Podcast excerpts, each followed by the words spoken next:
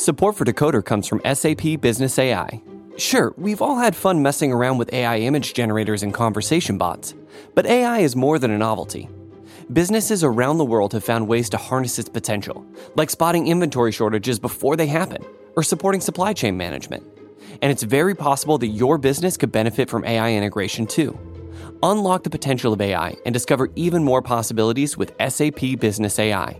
Revolutionary technology, real world results. That's SAP Business AI. Learn more at sap.com/ai. Startups, you don't need to settle for a cumbersome banking experience to protect your money. Mercury offers banking and credit cards with effortless experience, giving ambitious companies greater precision, control, and focus without compromising security. Open smarter checking and savings accounts, control spend, optimize cash flow, and close the books in record time. Visit Mercury.com to join more than 100,000 startups that trust Mercury with their finances and to help them perform at their highest level.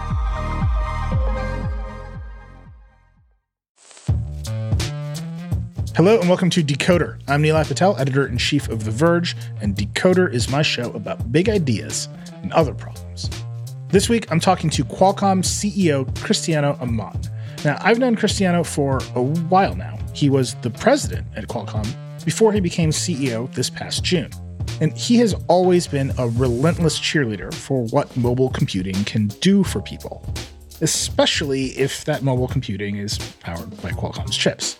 And Qualcomm's chips are in basically everything. The company's wireless products are in virtually every phone. Actually, they're in every 5G phone. And its Snapdragon processors are in every major Android phone. Then it has lines of business in cars and servers and VR headsets. You name it. The company is everywhere. But relentless optimism can only get you so far. Like every other company, Qualcomm is dealing with a supply chain crunch, a global pandemic, and skyrocketing demand for chips that's led to widespread shortages. On top of that, it's facing some pretty steep competition from Apple. Apple's A series chips in the iPhone have long outperformed the Snapdragon line, and now the company's M series chips for Macs are upending the PC industry, a market Qualcomm still hasn't really cracked. And Apple recently bought Intel's modem division to make its own 5G radios, another avenue of competition between Apple and Qualcomm. So I wanted to know how Cristiano is thinking about Qualcomm's future six months into his run as CEO. What's working? What's not? Where does he have to make changes to compete? How long will this chip shortage actually last? This is a pivotal moment for the chip industry, and I really wanted to push on how Cristiano is thinking about getting through it. I also wanted to ask something I've always wondered about. Qualcomm is basically the only company that's shipping a 5G radio in the United States. Yep, Apple might eventually have one of its own, but right now it's all Qualcomm. How did that happen? And where does Cristiano see any other competition coming from, if any? I thought his answer was very revealing. Okay, Cristiano Amon, the president and CEO of Qualcomm. Here we go.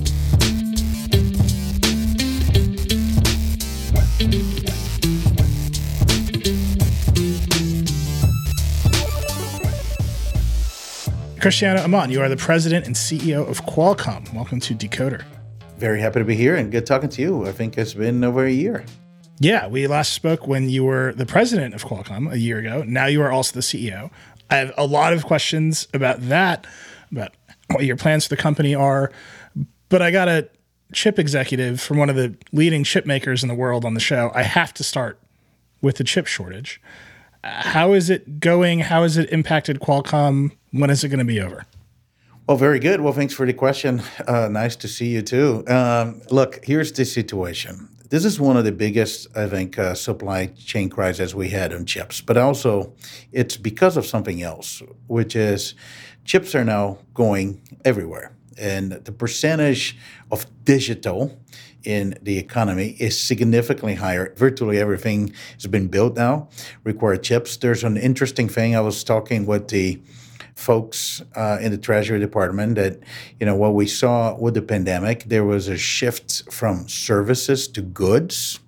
And people buy more goods uh, than services, and then there are chips and all those goods. So one thing we learned through the supply chain crisis, if I can, if I can say about something that is positive of, of it, it will be the chips are important. There was an understanding of the importance of chips in our economy, the importance of semiconductor companies. And as a result, a lot of companies that didn't have a direct relationship with semiconductor companies started to have it.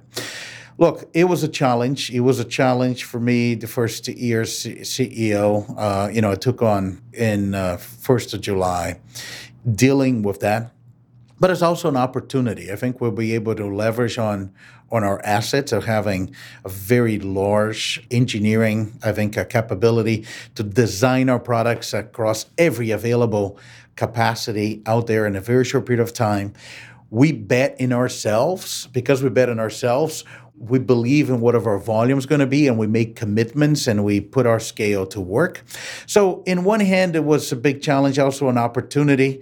We are doing better, I will say, than than probably other companies. We see now significant uh, increase in supply for us as we begin 2022.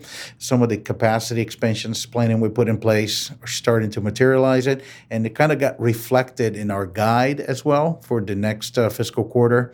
So it's not over yet, but things are getting much better as we go to the first half of 2022. Can you see the end?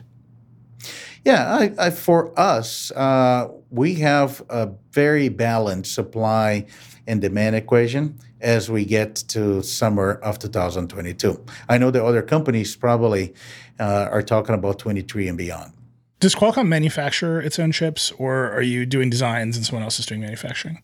We are one of the largest fabless company. We we never had a fab. We outsource our manufacturing of our chips. Uh, has done since the beginning of our company. We work with pretty much everybody. We work with TSMC, with Samsung, with Global Foundries, with SMIC, with UMC, all of the companies. To give you a technically correct answer, we do manufacture one thing. When you talk about material science, and especially a very complex filter technology for 5G or radio frequency signals. We manufacture our own filters. We do that in Munich and in Austria in Europe. That is fascinating. I didn't know that. The reason I ask about manufacturing is as I've talked to various executives about the chip shortage, they've all said along the lines of what you just said demand is really driving the shortage. People want more stuff. Everything has a chip in it now the capacity wasn't there. Then there was some COVID related impacts and that sort of thing. But it's the manufacturing capacity that has to catch up to demand. That's the end of the chip shortage for real. Are you investing in any of that manufacturing capacity? Are you partnering with any of those companies you mentioned? How does that work for you? Yeah, we're investing indirectly. I think the way the way to look at this is, as I said, because we bet in our in our volume, we're very comfortable making long term commitments in co investing with our foundry partners to make sure capacity is there for us. And some of that started to materialize. Decisions were made early. We took action very, very early in the supply chain crisis, and some of that's already coming to fruition and materializing for us as we enter 22. And the way to think about it, we're indirectly investing as we make a commitment, as we invest together with our partners, so actually putting you know money down, and uh, because of that, we actually secure significant amount of capacity for Qualcomm uh, in 22. The other last question on this: there's a lot of interest in making sure that manufacturing capacity is distributed around the world, particularly here in the United States. TSMC is building a plant here. There's lots of interest in the administration in building a plant here. Is that something you're directly involved in, or are you are you waiting to see what the actual fabs do? Oh, absolutely. This is an important topic for me. Maybe I'll I'll just uh, share something with you. About a couple weeks ago, I was elected chairman of the SIA, the United States Semiconductor Industry Association, uh, for this uh, upcoming year, and uh, you know, in that capacity, working with with my colleagues in the SIA, two of our priorities is to make sure we get CHIPS Act funded, we get FABS Act enacted. This is extremely important. We advocate strongly for a geo-diversified resilient supply chain. This is so important for economy. I think we know that right now, whether it's it's the auto industries or anything else you buy, it's very important for our economy, and we needed to make sure that we have not only a resilient but geo-diversified investments in the United States of uh, foundry. It's very important. Even new players, Intel, when they indicated they would like to be a foundry, we raised our hand and said, "Yeah, we'll work with them," and we're engaged with them as well. We work with anybody. On top of that, I actually really like uh, the current discussions that are being between the Europeans and the United States. They're both trying to solve the same problem and working in coordination because I don't think one one company, one region will be able to solve all of our demands for semiconductor, but we have to do something now to make sure we have a resilient uh, supply chain for semiconductors for the next decades in talking to people about the, the chip shortage and the supply chain generally, I feel like people have known that we have needed a more resilient, diversified supply chain for quite some time. And then COVID hit and this happened.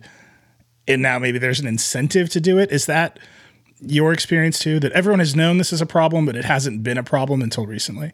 Yes, we have known that semiconductors will continue to grow, and wasn't on anyone's radar screen. The fact that you need to have a very reliable, resilient uh, supply chain. You know, it's it's not that I want to say, look, Qualcomm has done great, but we knew of this. That's the reason, compared to all of our peers, we're probably one of the few companies that really diversified our leading node needs. We use TSMC and Samsung for many, many years. We split our business between two. We have multi sourcing for exactly this reason. So, both across uh, Samsung and uh, TSMC on advance the latest and greatest technology with design on both. But I agree with you that this shortage brought this issue to the surface. A lot of companies, especially in the auto industry, didn't even understand there was supply, there are semiconductors in their chain, became very aware of this. And I think now it's like this needs to get resolved. I, so I kind of agree with that view. It's interesting. Uh, the car CEOs I've spoken to, it's like a revelation that they were so dependent on chips. When on the other hand, they've all been telling me their cars are turning to smartphones for like five years now. But I think that moment of clarity really hit. Okay. I wanted to start there because I know we have limited time and I didn't want to get away from those questions. No problem. Let's start at the beginning now. You're the new CEO of Qualcomm. That's a new role for you. You were the president of Qualcomm before. What has changed for you now that you're the CEO? When I became president, you know, I was responsible for the semiconductor business, and I started putting, that was back in 2018, started putting the strategy and the execution together to diversify the company. Uh, I saw there was an incredible opportunity for technology in many different end markets. We always been a company focused on mobile. That, that will never change. We we continue to be successful in mobile, but we had incredible opportunities for Qualcomm across a number of different markets. I think when I became CEO was an opportunity to really, you know, solidify that vision get the vision uh, clearly communicated within not only the entire company of our partners, but also to the market. I've been preparing as I got the CEO job into what was our investor day that we did uh, three to four weeks ago in New York, when we presented that there is a lot of things about Qualcomm that important to be understood. We cannot be defined by a single end market and a single customer relationship. There's a lot more to Qualcomm than that. We have now relevant technologies for so many end markets, becoming a company that is powering the edge. And we unveiled that just within the next decade, our addressable market can grow by 7x to $700 billion. Uh, and I think my view is that's what changed. It's the responsibility as being president and CEO to basically execute on one of the largest opportunities in our history. And yes, I do feel the weight of that responsibility on my shoulders, but I'm excited about the opportunity. Is it execution or did we change the strategy at all? I won't say we changed the strategy. It's kind of more than execution. I think it's the ability to build this vision, go bigger, faster, leverage our technology roadmap, which is becoming very relevant because mobile technology is going everywhere quickly invest in the technologies that we need to execute on this vision. Like, not what I wanted to do with 15 days on the job, but I had to put a competing public bidding offer for the Arriver asset, uh, you know, for ADAS. You know, as soon as I got named CEO, I made the acquisition of a company called Nuvia because we wanted to have uh, the best CPU team in the market, and we, we believe we do. And to be able to build brand new relationships with new customers and new executives for new markets that we're going. And I think that's all uh, part of this uh, this set of activities. So you can call it execution, but I think there's a we're definitely in a hurry because I think the opportunity is right in front of us and uh, we wanted to execute on it as fast as we can. How many people work at Qualcomm? Uh, it's uh, uh in the order of about 50,000. And where are they mostly located? The majority are located in the United States, but we have presence everywhere. Just an example, we have uh, over 10,000 employees in India. We have several thousands of employees across China, Korea, Japan, Europe. So it's a, it's a global company. It's uh, very diversified, and uh, we take pride into probably in the areas that that we really focus in, like in uh, technology across modem, everything wireless, everything high performance computing, low power device. We just look where we find the best possible talent, and uh, we've been building in those locations. That's actually my next question. How is how is the company structured? How big is the modem division, the computing division? How do you think about that structure? Well, we don't make some of those disclosures, but uh, but I'll give you I'll give you a. a well, no, this simple, is a perfect time to make some of those disclosures. No, that's good. I'll give you a simple answer. Um, we're a company of predominant engineers. Engineers represent the absolute majority of our employee base.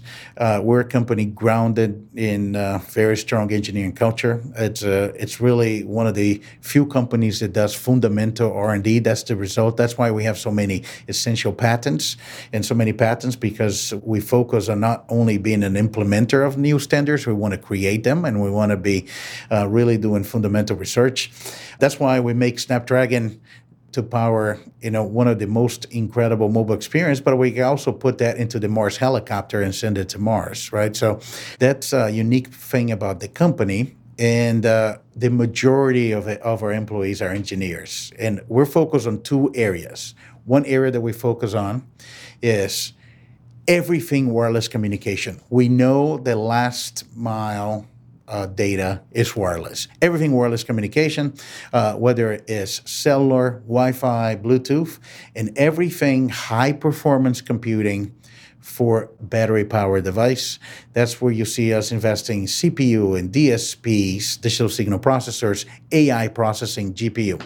And where we are right now, the company structure so that we our engineers are divided for our mobile business, our auto business, our RF business and this broad IoT that we kind of presented in New York across consumer, the networking, and the enterprise. Qualcomm made huge investments in 5G. We're coming to sort of the mid cycle of 5G. You have said 6G will be here by 2030, which is only eight years away. How far ahead are you making technology bets and investments? That's a good question. We usually invest a decade. Um, and I'll give you a perfect example of this. And uh, I'm sure you can go back and see Qualcomm talking about it, right? We talk about connecting physical and digital spaces when it wasn't popular. Well, we talk, we start talking about virtual reality and augmented reality when it wasn't popular. And some of the bets that we made, like uh, over a decade, that led to incredible technology that enable, for example, the Oculus Quest from Meta, uh, HoloLens from Microsoft, and now people understand the potential of creating digital twins and talk about the metaverse. Well, we're the company that is making the devices that connect the physical world with the digital world, and we start working about 10 years ago. Every generation of wireless the moment we complete the 5G, we already start working on 6G. And I think that's one unique to Qualcomm. We probably have one of the largest percentage of our revenue dedicated to R&D. And uh, decade is a good answer about everything we started about 10 years in advance. Do you rank your bets? Do you think, okay, we got to put some people in the AR and VR stuff because we think that might happen? That's pretty risky. 6G is definitely going to happen. That's less risky. We can invest differently. Do you do you prioritize your bets that way? Oh, I have a perfect answer for you. Perfect answer for you. And I kind of I will suggest when I just did our last investor day, when we talk about this new vision of Qualcomm, there's a slide that I presented that I said, here's all the industry trends. And I said, nobody here is going to dispute with us that those are industry trends. And here's the answer to your question. One of the things that always helped me in my career, and I think that's also part of uh, Qualcomm, is the ability to understand some of those key trends that are happening ahead of time. And that's how we made make priority calls we invest on those disruptions. We invest in those trends, and that's how we make our bets, and that's how we stick with those bets. And uh, you may think there's too many things we're doing right now, but we're doing with the one technology roadmap that we have, and it's all based on inevitable trends that we see in front of us. And I can name a few: the digital twins everywhere, which some will call it the metaverse. The other one is the full convergence between mobile and PC. How PCs are becoming communication devices. I'm sure you what you and I are doing right now is a communication use case for your device. How we think about creating smart devices connected to the cloud 100% of the time to enable digital transformation, all the way to what's going to happen to artificial intelligence. The artificial intelligence that we see today in the data center is just the tip of the iceberg. As you start to bring artificial intelligence to the devices, that's an order of magnitude bigger. It's almost like unlimited addressable market, and that's that's how we make our bets. Is there any, been anything that you've ever had to pivot out of? That you made a bet on, on 3D TVs, and you're like, ah, that didn't work. You got to shut that down. Yeah, we did. Uh, it's it's just part of being the technology industry, and we always been fortunate that we ha- we're always able to leverage the R and D. But for example, I'll, I'll give you two practical examples at some point in time, we have this vision that TVs are going to converge with mobile as well. Just look at the use cases in your TV right now. You you stream uh, video now. I think. Uh, yeah, I mean, TVs it, are basically giant Android tablets. Giant Android tablets, but we're too early because we're too early. We needed to support the old and the new, and uh, and at the time, to have to invest in a lot of legacy TV technologies wasn't a great idea. So we pivot, you know, out of the TV business, waiting for the next opportunity. Another great example was we start working on data centers with uh, ARM technology. I think too early as well, and um, while we have some assets, we focus on the future of what the data center is moving at the edge. So we have high performance computing for data center, you know, uh, inference at the edge, but we kind of really focus on the devices and everything that's happening at the edge instead of the data center. Let me push you on kind of that logical next result from the data center. You mentioned mobile and PCs are going to converge and look more like each other than not. That is already happening. Qualcomm is on the third generation of chips in PCs. Microsoft has released some devices that run Windows on Qualcomm processors. They haven't hit. I, I wouldn't say that that's been a huge success. Meanwhile, you know, Apple is a competitor of yours. They're also a partner of yours. They have just shifted their entire laptop line to their own ARM-based chips. It is a success. They've, they've had a performance lead in mobile for a while. Now they have a performance lead over Intel in PCs. What's it going to take for you to to compete there? Because it we've seen a lot of generations of these chips, and we're kind of waiting for the big inflection point. Yeah, no, this is a great question, and but and, I think that's the reason you see a lot of uh, generations, and that's why we, consistent with the conversation we had, we start early. If you look what happened right now, we knew that PCs needed to change, and PCs needed to change to what we call next generation PCs. When you buy a phone, you take the phone out of the box, you expect it to be connected regardless. Why is it any different for PCs?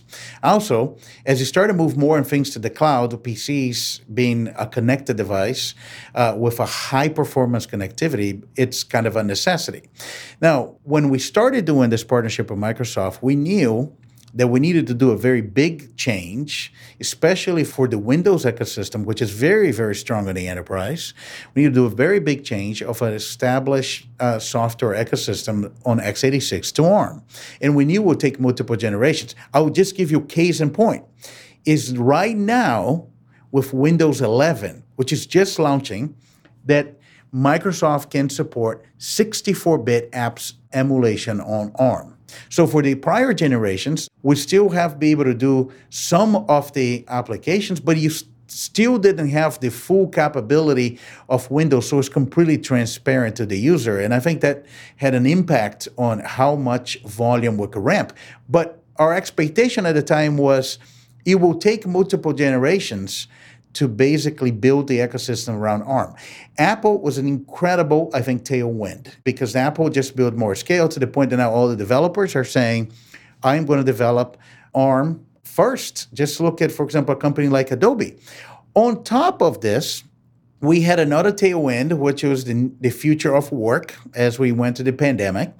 And now gaming is becoming a streaming service coming to uh, the PC. So you had to change an entire ecosystem from a PC architecture to a mobile architecture. And I think we're just getting to that inflection point. So it's not a surprise for Qualcomm. If you actually look what we had done in the past, we never made heroic assumptions. Uh, you didn't see me talking, hey, this is the PC is going to be this much percent of our revenue by the time. We knew we needed to switch an entire ecosystem, but we wanted to do it right and do it in a way that we're going to win it. Now you ask yourself the question just look at the work that Apple has done for their products with the M series. And I would say the transition to ARM is now inevitable. Inevitable. There, there's there's no debate. 5G is going to come to, to your PC. If you're now a flexible workspace employee and you have a huge workstation, you're doing, you know, computer aided design, you're not going to carry that in your backpack. So you're going to have to do that on the cloud using 5G. You, companies are getting all the data, moving to Microsoft OneDrive and other cloud drive. People collaborate. You doing collaboration tools like Teams and Zoom. Streaming of gaming is coming. And I think that transition is inevitable. If you look at every company out there who has the assets to actually make this happen for the Windows ecosystems, that's us. And Wait, I, let, me, let, me, let me push you though. Please do the use cases you've described, the way that that would be executed, is almost what in the old days you would call like a thin client model, right? You've got a big data center, you've got a fast connection, a 5G connection, which happily Qualcomm owns a lot of IP related to. That's great for you. You've got devices with 5G modems. Qualcomm makes a lot of 5G modems. And then you're streaming the games, you're sharing the data over OneDrive. Those applications aren't processor intensive. Maybe you're doing CAD over some sort of thin client, right? Like you're not doing a lot of heavy duty processing on the client. Apple's innovation is that their clients are wicked fast. So my question is: Is, are, is does Qualcomm see the ability to leap over Apple's performance advantage, both in phones and on the desktop? Look, great question. I have two answers for you. So let me start in reverse order. Absolutely. Look, when, when we talk about it, what are we doing in PCs, right? What are we doing in PCs? We have been now investing. We've been waiting for this moment to have an inflection point. We're going to have that with Windows 11. We're investing to have the benchmark of performance of PC across the CPU, the on device AI, and the GPU. So to date, our products has been focused on leveraging mobile, as focused on a consumer device. They will have like a two in one, an evolution of the tablet. You can think about how you probably can compete with an iPad as an example within the Windows ecosystem. That's what we've done to date. And understandable, there was limitations on the software to be able to go to the enterprise. Not anymore. And that's the reason we bought Nuvia. We think that is the best CPU team, and you should expect Qualcomm aiming to take the leadership position in performance. We're going to have to execute it. So our first product was going to sample next year, and it's going to be commercial in 23. We've been public about it, and people will be able to measure. But we're aiming to have that benchmark of performance in this industry. Now, here's the second part of your question. Computing is on the device is changing dramatically. Let's just give an example on, on artificial intelligence. This is where I think you're going to see Qualcomm shine because you cannot do those things on the CPU. You need a dedicated hardware. Think about this. You're working with me, just doing this that we're doing right now. We're doing a Zoom meeting. All of a sudden, your camera is always ready, looking at you and looking at everything else around you. All of a sudden, somebody show up that uh, right behind you, looking over your shoulders. The camera can immediately detect and activate a private screen. The camera can track your eyes and make sure you're looking at the camera at all times with artificial intelligence. The camera can do facial recognitions. On top of that, you're going to have split rendering as you get mainstream gamings into the device. You needed to have the the performance on the GPU to do that at the same time you're streaming. So I don't think computational requirements are going down, even as you do things on the cloud. And frankly speaking, there are a couple things that hold true in my all of my multiple decades of experience working for Qualcomm. Two things hold true. I never heard anybody said, "Okay, now my internet speed is fast enough. I don't want to go any faster." Never heard that. And never heard, "I don't want a faster processor uh, for next generation." So I think we're going to be in good shape. Here's a question I've been dying to ask. You recently announced your newest chip, the Snapdragon 8 Gen 1. You changed the name of the Snapdragon line. You the previous chip was the Snapdragon 888. Snapdragon 8 Gen 1 is like not a great name. Why the change? Why do all chip makers tend to have these extremely difficult names? It's an awesome name. It's an awesome name. So, so uh, it's actually it's it's super simple.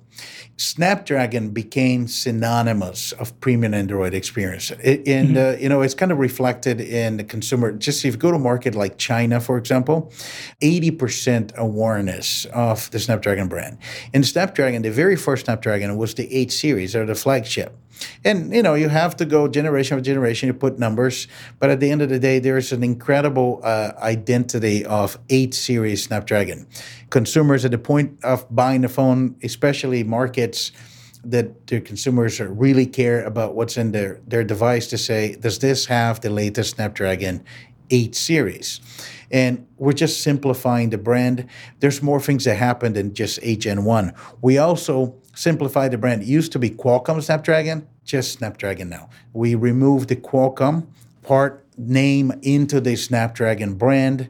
It's everybody recognized that red fireball was Snapdragon, and it's just simple, single digit eight. Gen one. And uh, the year after is going to be Gen two. I see you, you made some news. You announced future product. I've never gotten to see you to announce a future product. That's great. Every uh, year we have a new uh, we have a new Snapdragon. That's not going to change too. We've talked a lot about your future chip roadmap, the purchase of Nuvia, which is uh, great at the CPU side of things. There's a lot of action on the GPU side of things in chips. Do you have a roadmap to compete with the NVIDIAs and the AMDs of the world on, on the graphics pipeline? Here's how you should think about Qualcomm. We have been doing GPUs for the phone space, and then as we evolve into the auto space, go into the auto space, and we always had the highest performers per watt of the industry. And what is good about GPU, once you have the technology, it's high level scalable, it's parallel processing, you can scale up and down. So as you start Qualcomm going to new end markets, more into the what we're doing in uh, you know in automotive or digital chassis, as well going into the full market of the PC. You're going to see the Qualcomm GPU scaling up and being extremely competitive. We ship probably more GPUs than anybody else because we do it on phones. And uh, this is a technology that we're very proud of. And uh, we're very excited about what we're going to be able to show as we get into the, the competitive uh, PC space. What's the timeline on that? Well, as we said, the first PC with new tech PC chip with new technology, we're going to sample in 22 for devices launching in 23. We need to take a quick break, but when we come back, we need to talk about 5G radios.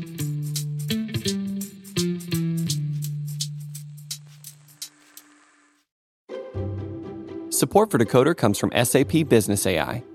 It's all over the internet AI this, AI that your friend is turning his cat into a Monet painting. Your coworker used a chatbot to write a sonnet about pancakes.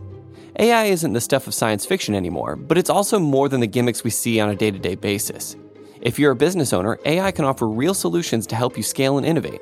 It might be time to check out SAP Business AI. SAP Business AI can help you automate repetitive tasks, optimize inventory management and supply chain analysis, and identify opportunities for growth in your operations. SAP Business AI can help you with finance, sales, marketing, human resources, procurement, supply chain, and so much more.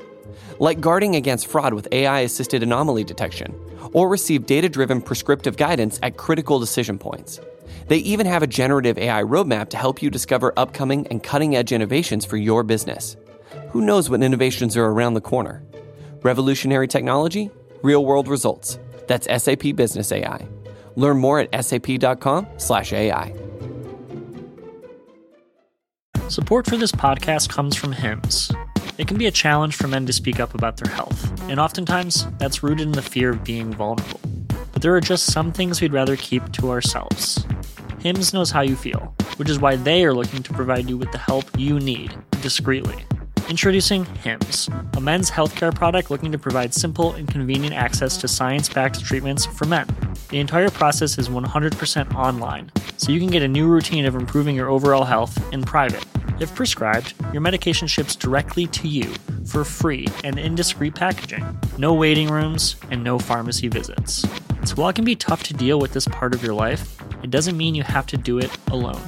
Start your free online visit today at hims.com slash decoder. That's H-I-M-S dot com slash decoder for your personalized treatment options. hims.com slash decoder. Prescriptions require an online consultation with a healthcare provider who will determine if appropriate. Restrictions apply. See hims.com slash verge for details and important safety information. Subscription required. Price varies based on product and subscription plan. We're back. You know, I couldn't pass up the opportunity to talk to the CEO of Qualcomm about whether or not 5G is real.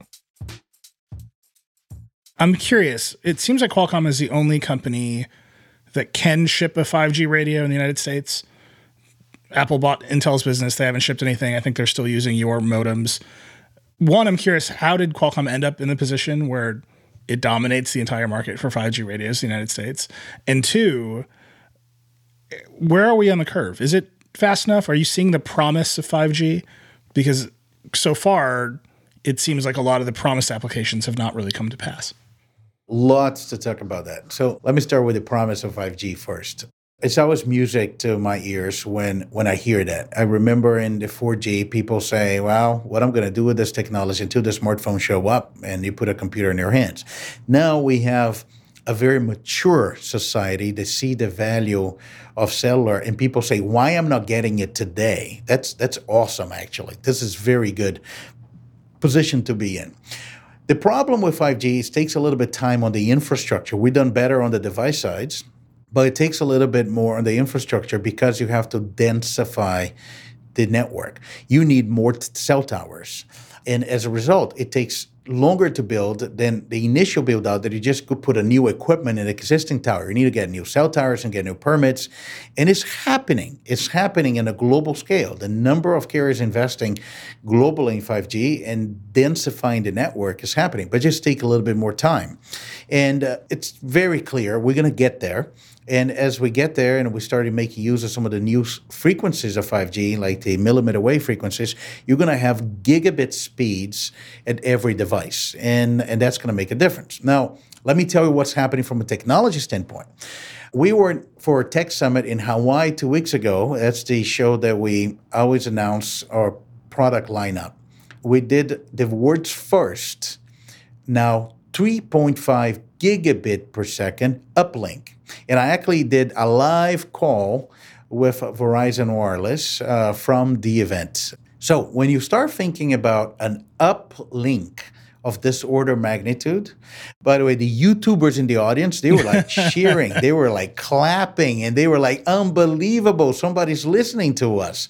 But when you think about this type of uplink, a lot of things can change. Social can change. People can broadcast themselves. Uh, some will like it, some won't, some won't. But I, I would just talk about YouTube. Think about how the ability to access computational resources on the cloud and uh, collaborate on documents, all those things. And I think that's going to start to bring a lot of developers uh, to it. So it's just a matter of time. We're starting to see changes already in user behavior. We're moving towards an unlimited data rates everywhere with whatever experience people had in their home and their office uh, with Wi-Fi is going to be everywhere. Unlimited data rates, high speeds, high uplink speeds, and uh, the developer ecosystem is just at the beginning of that ramp. Now, the last part of the question is, I don't like the word dominant, but uh, the way I would argue, uh, I would imagine not. Yeah, the way I would argue is, we're very focused on this this is one of the many things we do for a living, and we always have done more than Qualcomm is called Quality Communications. That's our name.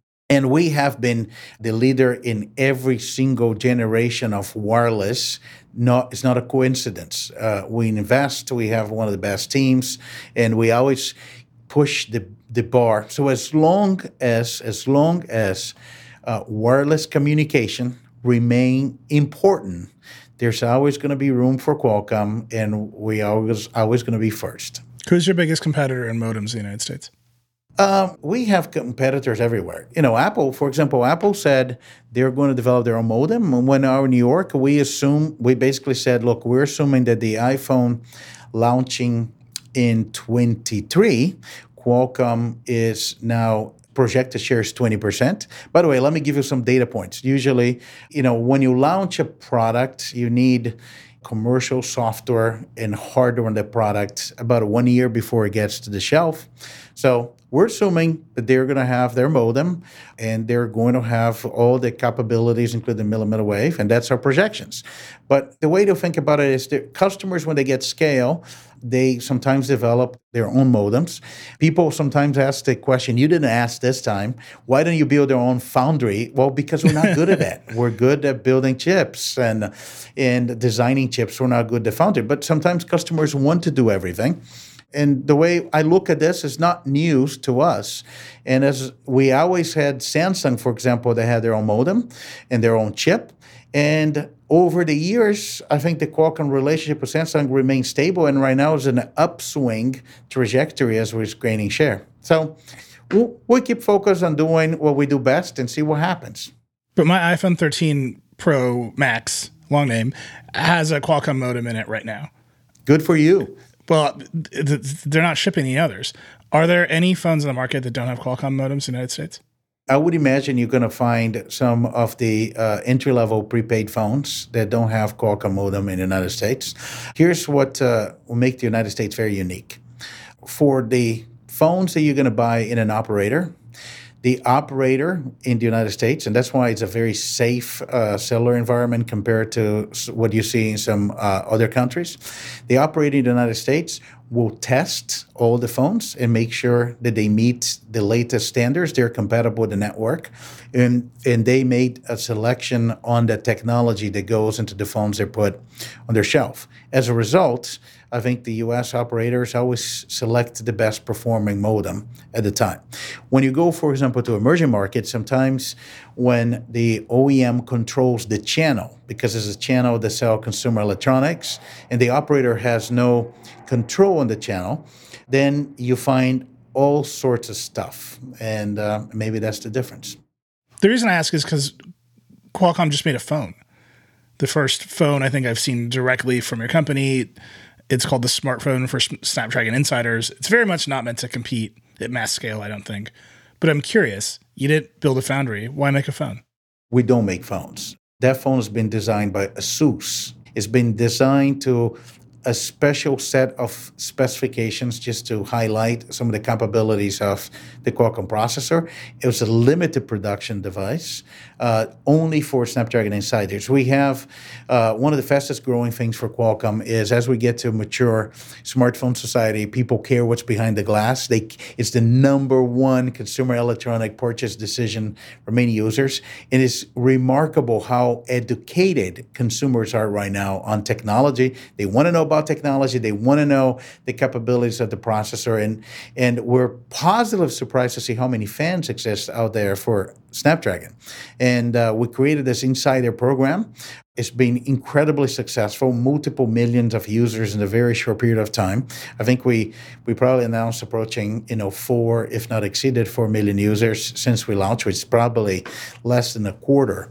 And uh, we built with Asus, is the same company that builds the Republic of Gamers, for example, device for gamers.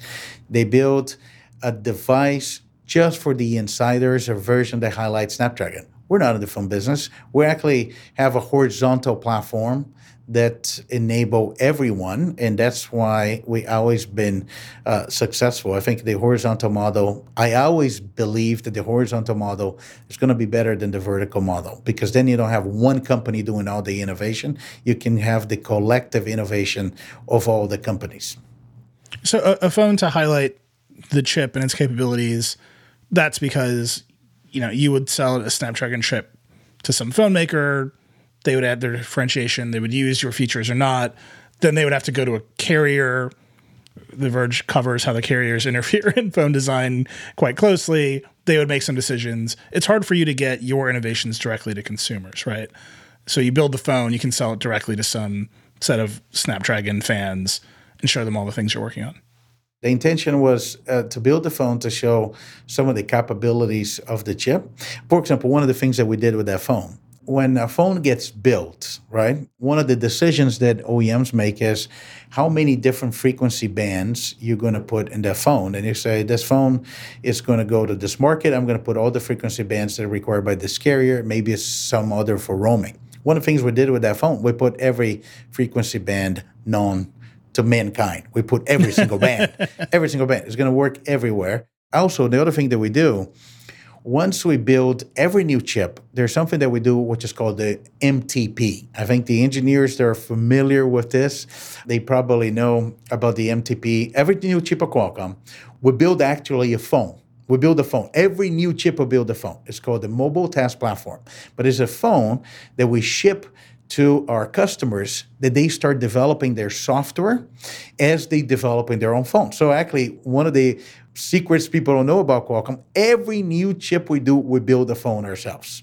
And actually, there are two types of devices. One is the MTP. That has a little bigger. It has a lot of probes that people can put in to get data from the device. The other one is called the QRD, the Qualcomm Reference Design. and you're going to look at it's like a phone. And we take that phone and we test that across every corner of the globe. We test this phone everywhere. We validate the technology. So so it's performing its best. That's one of the things we're doing with the insiders, just giving them a phone that is like, especially from an, uh, um, a modem and RF, is the Qualcomm gold standard, if you if you think it that way. We have to take one more break, but when we come back, I asked Cristiano what he thought might surpass the smartphone as the essential piece of technology for consumers every day. And his answer, well, we'll see if it surprises you. We'll be right back. Right now, businesses are facing tough choices. Do you cut costs or drive growth? Solve for today or build for tomorrow? Do you satisfy your shareholders or satisfy your customers? The answer is yes. You don't have to choose. With the intelligent platform for digital business from ServiceNow, you can say yes to unifying your existing systems and yes to accelerating growth. Visit servicenow.com to see how we can help you put yes to work. The world works with ServiceNow. Startups, you don't need to settle for a cumbersome banking experience to protect your money. Mercury offers banking and credit cards with effortless experience, giving ambitious companies greater precision, control, and focus without compromising security. Open smarter checking and savings accounts, control spend, optimize cash flow, and close the books in record time. Visit Mercury.com to join more than 100,000 startups that trust Mercury with their finances and to help them perform at their highest level.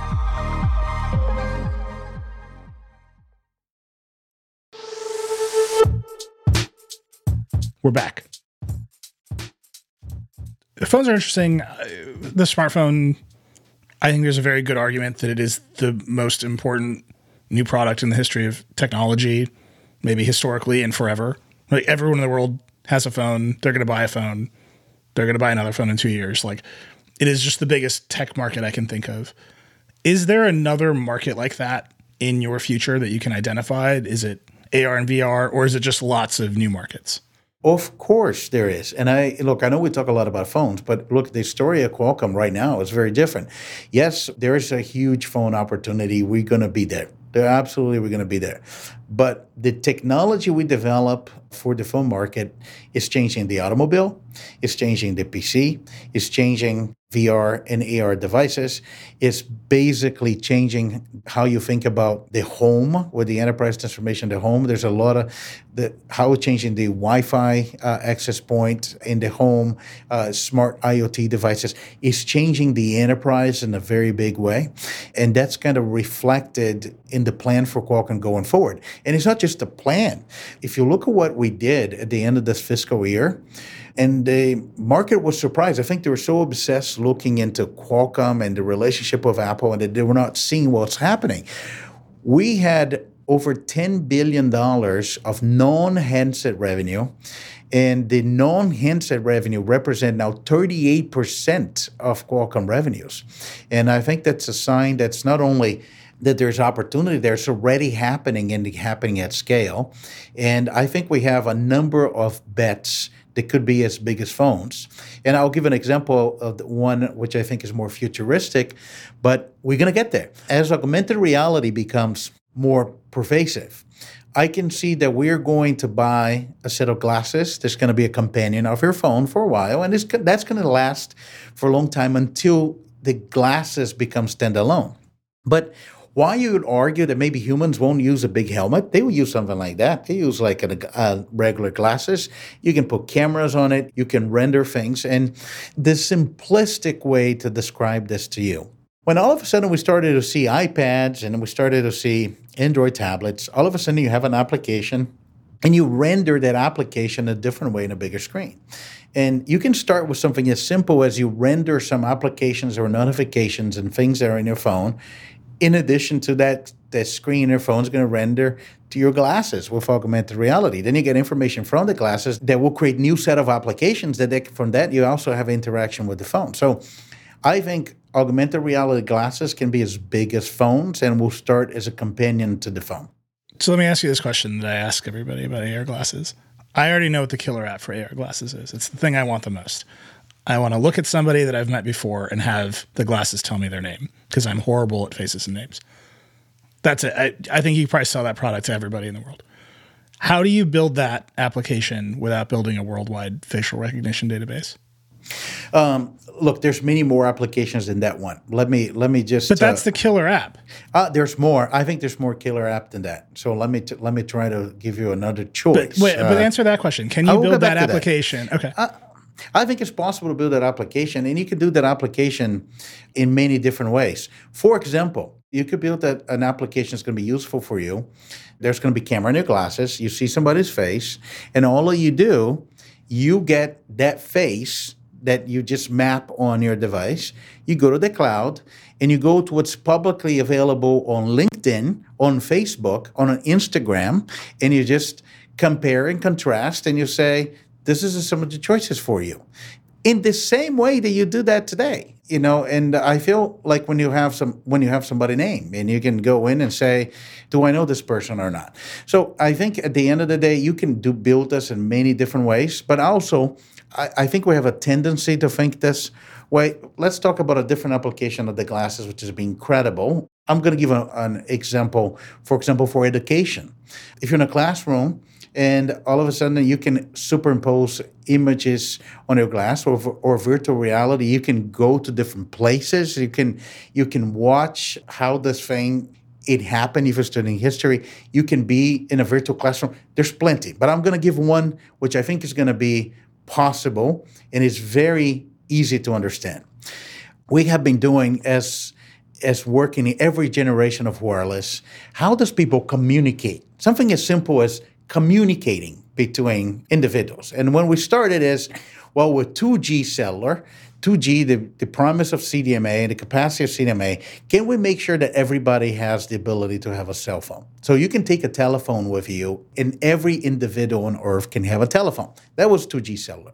3G cellular, it was you saw start to see the beginning of data, and that with that you came things like email and everybody holding onto their Blackberries, and you have now two ways of communicating. You'll be able to talk to somebody, you can text or send an email. 4G whole different ball game. And when you look what we have right now with 4G, people actually they're doing less and less voice calls. They just hold their phones. But then something happened. It took a pandemic to finally create video telephony as the killer app, right? People were trying to chase that since the early days of 3G. Oh, the killer app is going to be video telephony. Well, it didn't really materialize it, but then it took a pandemic, and now it's the killer app. So much so that people now get a video call and they're holding their phones right in front of their faces to do a Zoom or Teams call, and it's actually changing behavior. You now your phone, you you hold it with your hands to text it, or you hold it like in front of your face for you to have a call. So Here's how you could have voice calls with a glass. I could have a glass that you're wearing right now, and then a call comes in. You could render the person right in front of you, and that's where I think that's one other way to think about applications on on the metaverse. You can have a hologram or a telepresence of somebody in front of you, and then as your face is moving, and you have sensors in your glass that detect your face moving with artificial intelligence, you can render yourself uh, without a camera looking at you to the person as well. So I think we have the ability to fundamentally change how we're going to communicate to each other as we take advantage of those new technologies. And that could be a killer app. Yeah. Are you invested on the d- display side of these glasses?